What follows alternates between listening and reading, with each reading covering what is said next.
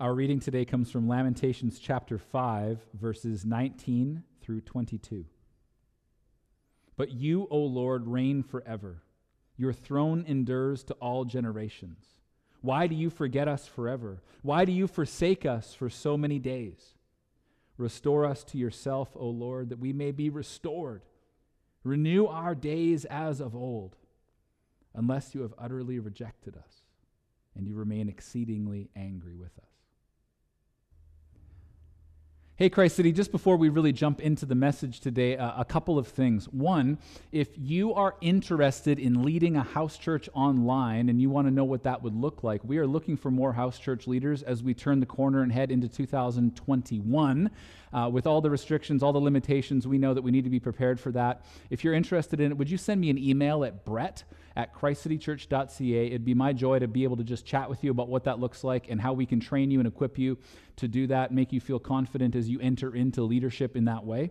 Uh, the second is if you're new with Christ City and you're not gathering with us in person, there is a chance that we don't know who you are. And we would love to get to know you. It would really help us out if you'd send us an email at info at christcitychurch.ca.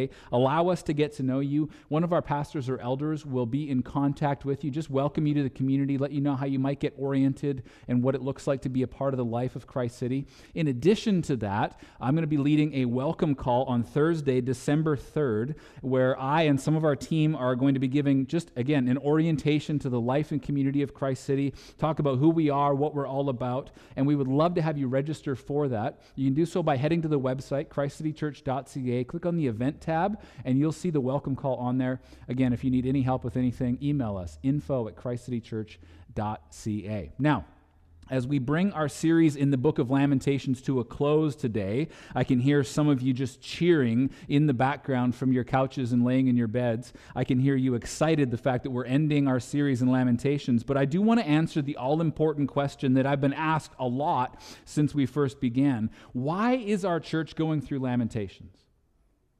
Now, the simple and, and the general answer is well, why not? It's in the Bible. I'm, I'm sure it's there for a reason.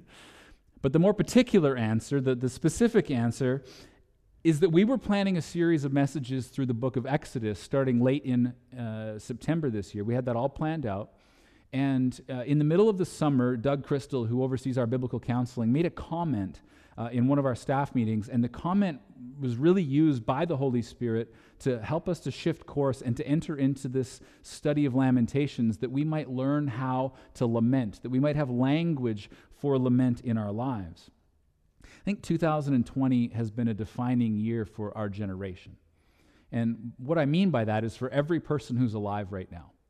The reality is, there is going to be, in decades to come, conversations about before COVID and after COVID. The pandemic is changing our whole world.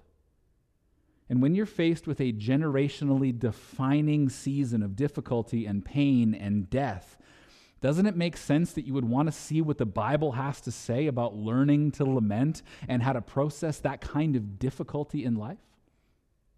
I can actually think of no more important truth to engage in in this season than the truth that we've been encountering through our study of Lamentations. And, and, and I know that it might not be the text that we want, but I really do believe that it's the text that we need. And preaching verse by verse through books of the Bible is a discipline to make sure that we are preaching the whole counsel of God, that we're looking at all that God has revealed to us from all of the pages of Scripture, and that includes difficult passages like the book of Lamentations. There's a scholar named Christopher Wright. He said, We must not read Lamentations without the rest of the Bible. But equally, we should not read the rest of the Bible without Lamentations, as Christians have habitually tended to do.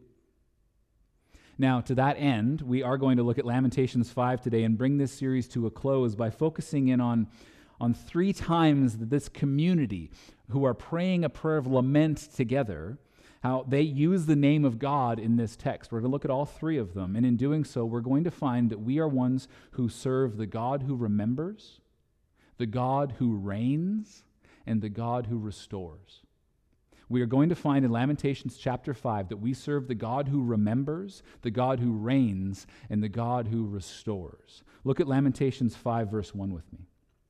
Remember, O Lord, what has befallen us. Look and see our disgrace.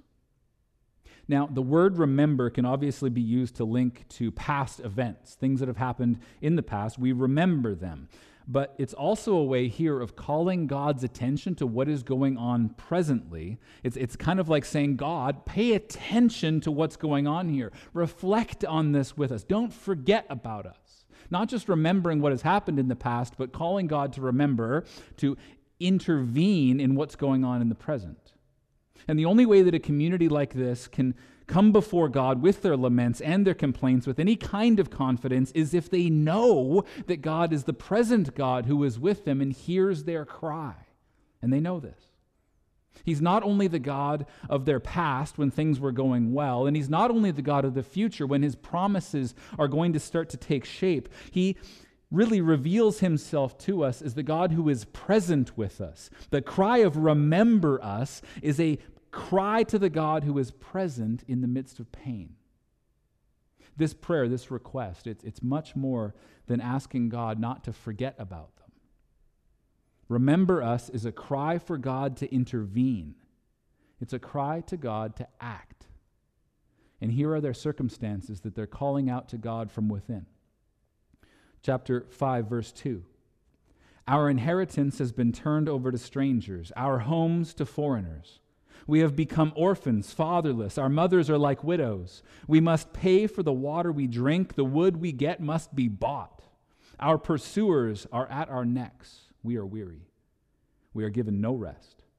We have given land, we have given the hand to Egypt and to Assyria to get bread enough. Our fathers sinned and are no more, and we bear their iniquities. What the poet of Lamentations is painting here as a picture for us of the communal lament that is going on in this text is a, is a picture of economic humiliation. They were once wealthy and free, and now they are impoverished and in bondage. They are now economically dependent on their oppressors. And it keeps going. Verse 8 Slaves rule over us. There is none to deliver us from their hand. We get our bread at the peril of our lives because of the sword in the wilderness. Our skin is hot as an oven with the burning heat of famine. Women are raped in Zion, young women in the towns of Judah. Princes are hung up by their hands. No respect is shown to the elders. Young men are compelled to grind at the mill, and boys stagger under loads of wood. The old men have left the city gate, the young men their music. The joy of our hearts has ceased, our dancing has been turned to mourning. So they are ruled by slaves, which is to be publicly shamed there's a terrible impact on the older women and the younger women, on the older men and the young men and the boys, even on the princes and the elders of the land. All ages and stages of life are impacted by the circumstances that have befallen these people.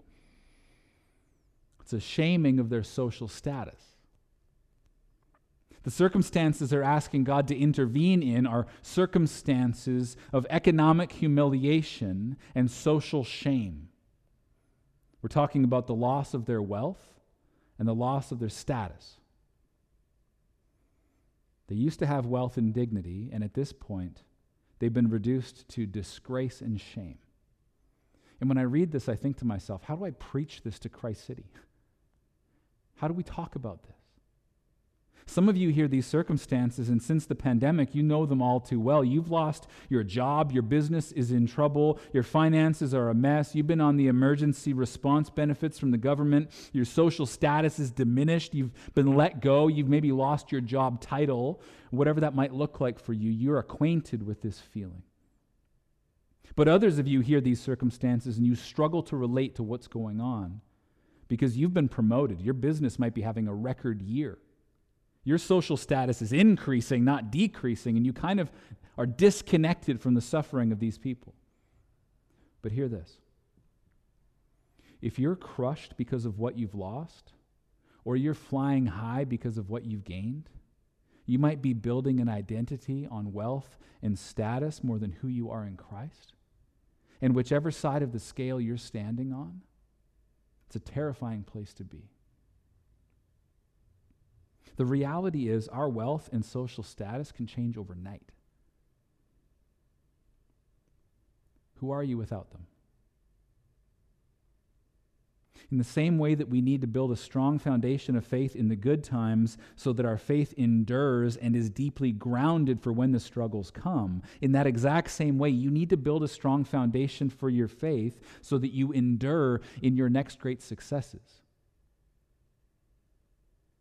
You need to decide today how you're going to relate to God in the midst of distress but you also need to decide today how you're going to relate to God. Who is God going to be to you in the midst of your next great success in life? Are you losing hope because of your distress, or are you losing sight of your need for God because of your success? Now, whatever you're going through right now, I don't, I don't know what that is. Whichever side of the scale you're on, I want you to hear this to us. To, uh, I, I want us to hear this today. He's not forgotten about you. We serve the God who remembers. See, the lament is an act of defiance against the lie that all who suffer have been abandoned by God. He is with us, and He is with you. I just want to say, do you understand the weight of that assurance that He is God with us? This is also the way that lament leads us toward His grace. The God who remembers is an approachable God who we know has done great things and is doing great things and has promised to do great things, but he welcomes us to come to him. The God who remembers is the God who we call to mind in our troubles. And we saw this in Lamentations chapter 3, verse 21. It says, But this I call to mind, and therefore I have hope. The steadfast love of the Lord never ceases. His mercies never come to an end. They are new every morning. Great is your faithfulness. See, this is the God you can ask to intervene in your mercy, in, in your misery. This is the God you can ask to intervene in your pain. This is the God who comes into the midst of our terrible circumstances and shows himself to be real. And look at what the people say. In spite of all of the circumstances and because of all of the circumstances that have come upon them, look at what they say in verse 16. The crown has fallen from our head. Woe to us, for we have sinned. Woe to us, for we have sinned. See, this is the way that you call to the God who remembers to come in and enter into all your stuff. Woe to us, for we have sinned. Christopher Wright, again to quote him, he said, This may be the shortest, simplest, and deepest moment of self awareness in the book. This is the kind of simple humility that God honors. And it's the kind of simple humility that honors God. It's also the right response to having an encounter with the God of the Bible makes me think about the tax collector that Jesus talked about in, in a parable. Luke 18, he said in verse 9, he also told this parable to some who trusted in themselves that they were righteous and treated others with contempt. Two men went up into the temple to pray, one a Pharisee and the other a tax collector. The Pharisee, standing by himself, prayed thus God, I thank you that I'm not like other men, extortioners, unjust, adulterers, or even like this tax collector. I fast twice a week. I give tithes of all that I get. But the tax collector, standing far off, would not even lift up his eyes to heaven, but beat his breast, saying, God, be merciful to me, a sinner. I tell you, this man went down to his house justified rather than the other. For everyone who exalts himself will be humbled, but the one who humbles himself will be exalted. God, be merciful to me, a sinner. Woe to us, for we have sinned. He is the God who remembers, who hears the cry of our hearts, who intervenes and acts. But he is also, secondly, the God who reigns. Verse 19. But you, O Lord, reign forever. Your throne endures to all generations. See, this is their confident cry in the midst of their pain. This is the anchor of their hope in the midst of their lament. This is their God who is worthy of their repentance. And this is how you can be certain that you serve a God who remembers. He is also the God who reigns.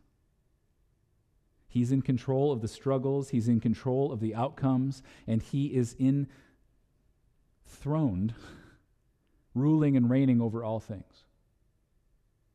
This is who He is. He is the God who reigns. But you, O Lord, reign forever. See, the poet of Lamentations has just recounted this long list that we looked at at the beginning of chapter 5 in those two sections about the destruction of their wealth and the destruction of their status. They've just given us this long list of troubles, and that comes at the end of a long book of troubles. And then they say, But, but you, O Lord, reign forever. Now, I don't know who needs to hear this in particular today, but I want to say God uses pain. Your troubles do not mean that God has abandoned you. Your troubles mean that God is forming you to be the person He created you to be, to accomplish the things that He has called you to do. Two and a half years ago, I was in a motorcycle accident. And since then, I've lived basically every day in physical pain. I've seen more specialists than I knew existed. I've had three surgeries. I've had probably 250 appointments with my physiotherapist. I had to see a counselor to talk about the anxieties that I was having every time I saw someone riding a motorcycle on the road. And you know what? I wouldn't change the last two and a half years for anything. But you, O Lord, reign forever. God has used every moment of pain in my life to draw me closer to Him. He has used every moment of pain to focus my attention on what He's called me to do, and He's used all of this season of pain and some of the pain in the past to form me into the man that He's calling me to be. For any of you who've suffered, you already know that strange grace of seasons of pain. It doesn't mean you wish it to happen. It doesn't mean you want it to happen to yourself. It doesn't mean you wish it on anybody else. But you know that there's something special about it because God meets you in the midst of it. In the middle of the horrors of World War II, C.S. Lewis said this God whispers to us in our pleasures, speaks in our conscience, but shouts in our pain. It is his megaphone to rouse a deaf world. And the people who are communally lamenting in chapter 5 of the book of Lamentations have heard the call. Their response in the end is to say, But you, O Lord, reign forever. See, lament is an act of defiance against the lie that all who suffer have been abandoned by God. And lament is a catalyst for hope in spite of and because of the circumstances going on around them. And lament transforms our perspective to see beyond the fog of our circumstances and to see who is really in control. We serve the God who remembers, who hears the cry of our hearts, who intervenes and acts. We serve the God who reigns, which is the knowledge that God is present in the pain and that he rules over all of it. But we also serve the God who restores. Look at verse 19. But you, O Lord, reign forever. Your throne endures to all generations. Why do you forget us forever? Why do you forsake us for so many days? Restore us to yourself, O Lord, that we may be restored. Renew our days as of old. Pastor Mark Vroegop has written a wonderful book on lament. He said the longest lament in the Bible ends with a prayer for restoration. This is our chapter. Lament says, God, you are the God who remembers, who intervenes in our distress, and you, God, are the God who reigns over all things. And when that becomes the cry of our heart in the midst of our circumstances, we know that there is a work of restoration happening, that God is doing a work of restoration in our soul. Their prayer is, God, bring us back to you. Restore us to yourself. Now, that's not fully how Lamentations ends. It ends with a, a, much more painful question. Look at verses 21 and 22 with me. Restore us to yourself, O Lord, that we may be restored. Renew our days as of old, unless you have utterly rejected us and you remain exceedingly angry with us just when you thought we were somewhere positive. We have the last verse The last two lines, Lamentations chapter 5. See, the book ends with a question. And it's not until later that we have a satisfactory answer. This week I received one of the most encouraging emails that I've received in a long time. It was a woman from our house church who was just talking about how she's really loved the study of Lamentations and how for her it's like she's been taken into the parable of the prodigal son.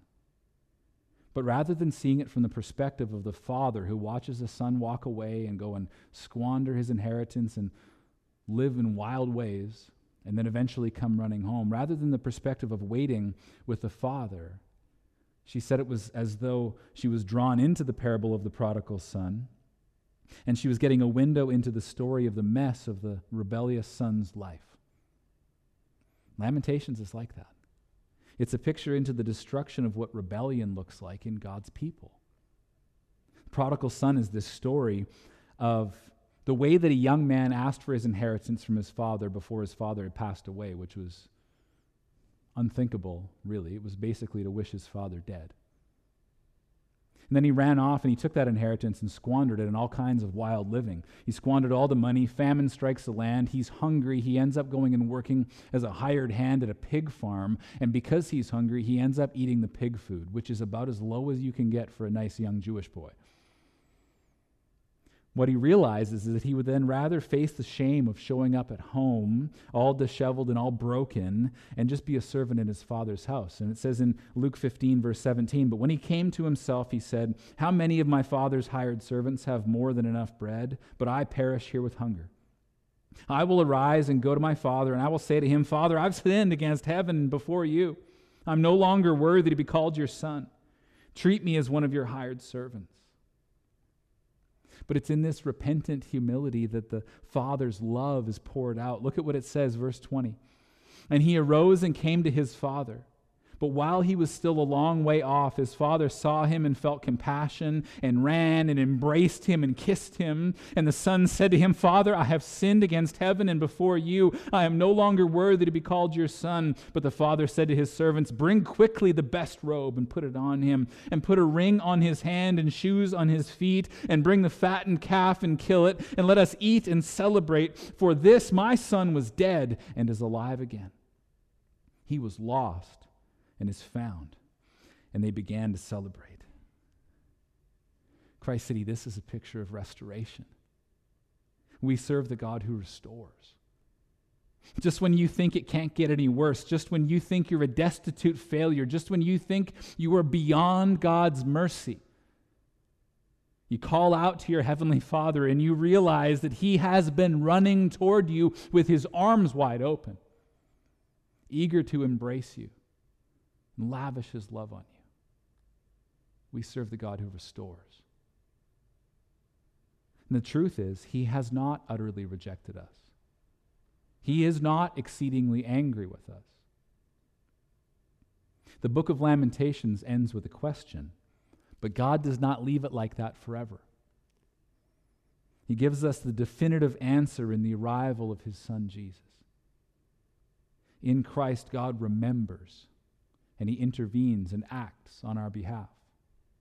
In Christ, who through pain and crucifixion and death and resurrection, in Christ, who comes to reign as the King of kings and Lord over all, we have a God who reigns. And in Christ, we have a pathway for restoration and renewal, all laid out for us. If we would just recognize the depth of our rebellion and the depth of our need and come and encounter the God who restores. Romans chapter 5 verse 6 says for while we were still weak at the right time Christ died for the ungodly. For one will scarcely die for a righteous person though perhaps for a good person one would dare even to die but God shows his love for us in that while we were still sinners Christ died for us. Christ City this is the good news of the gospel. And lament can bring us before God, the God who remembers, the God who we know reigns, and the God who we know restores. As we prepare to respond, I know that some of you are gathering with your house church online right now. It's maybe Sunday morning and you're gathered together. I know other house churches are meeting midweek, and so this might be a preparatory thing for your house church. But I want to lead us into the celebration of communion. You can utilize the liturgy that we provided, and as a group, you can pray through that liturgy and you can celebrate the goodness of God to us in Christ in the celebration of communion today. We want everybody to have an opportunity to be able to celebrate communion, not alone, but with others. So, whether this is in advance of something in midweek or you're doing this right now, let's celebrate communion. Communion is a picture of what Christ has accomplished for us in his life and in his death and in his resurrection. We take the bread that points us to the body of Christ that was broken as he died in our place atoning for our sin. And we take the wine that points us to the fact that his blood was shed as again he died in our place and for our sin. And we celebrate with the bread and the wine as a picture of what Jesus has accomplished on our behalf. So I want to invite you into that. If you're a follower of Jesus, get together with your house church and celebrate communion. If you're not yet in a house church, again, we'll help you get plugged into one. If you're not yet a follower of Jesus, I would beg you to come to the God who remembers and reigns and restores. Contact us. Let us know how we can serve you. We would love to be able to celebrate communion with you for the first time. Let me pray.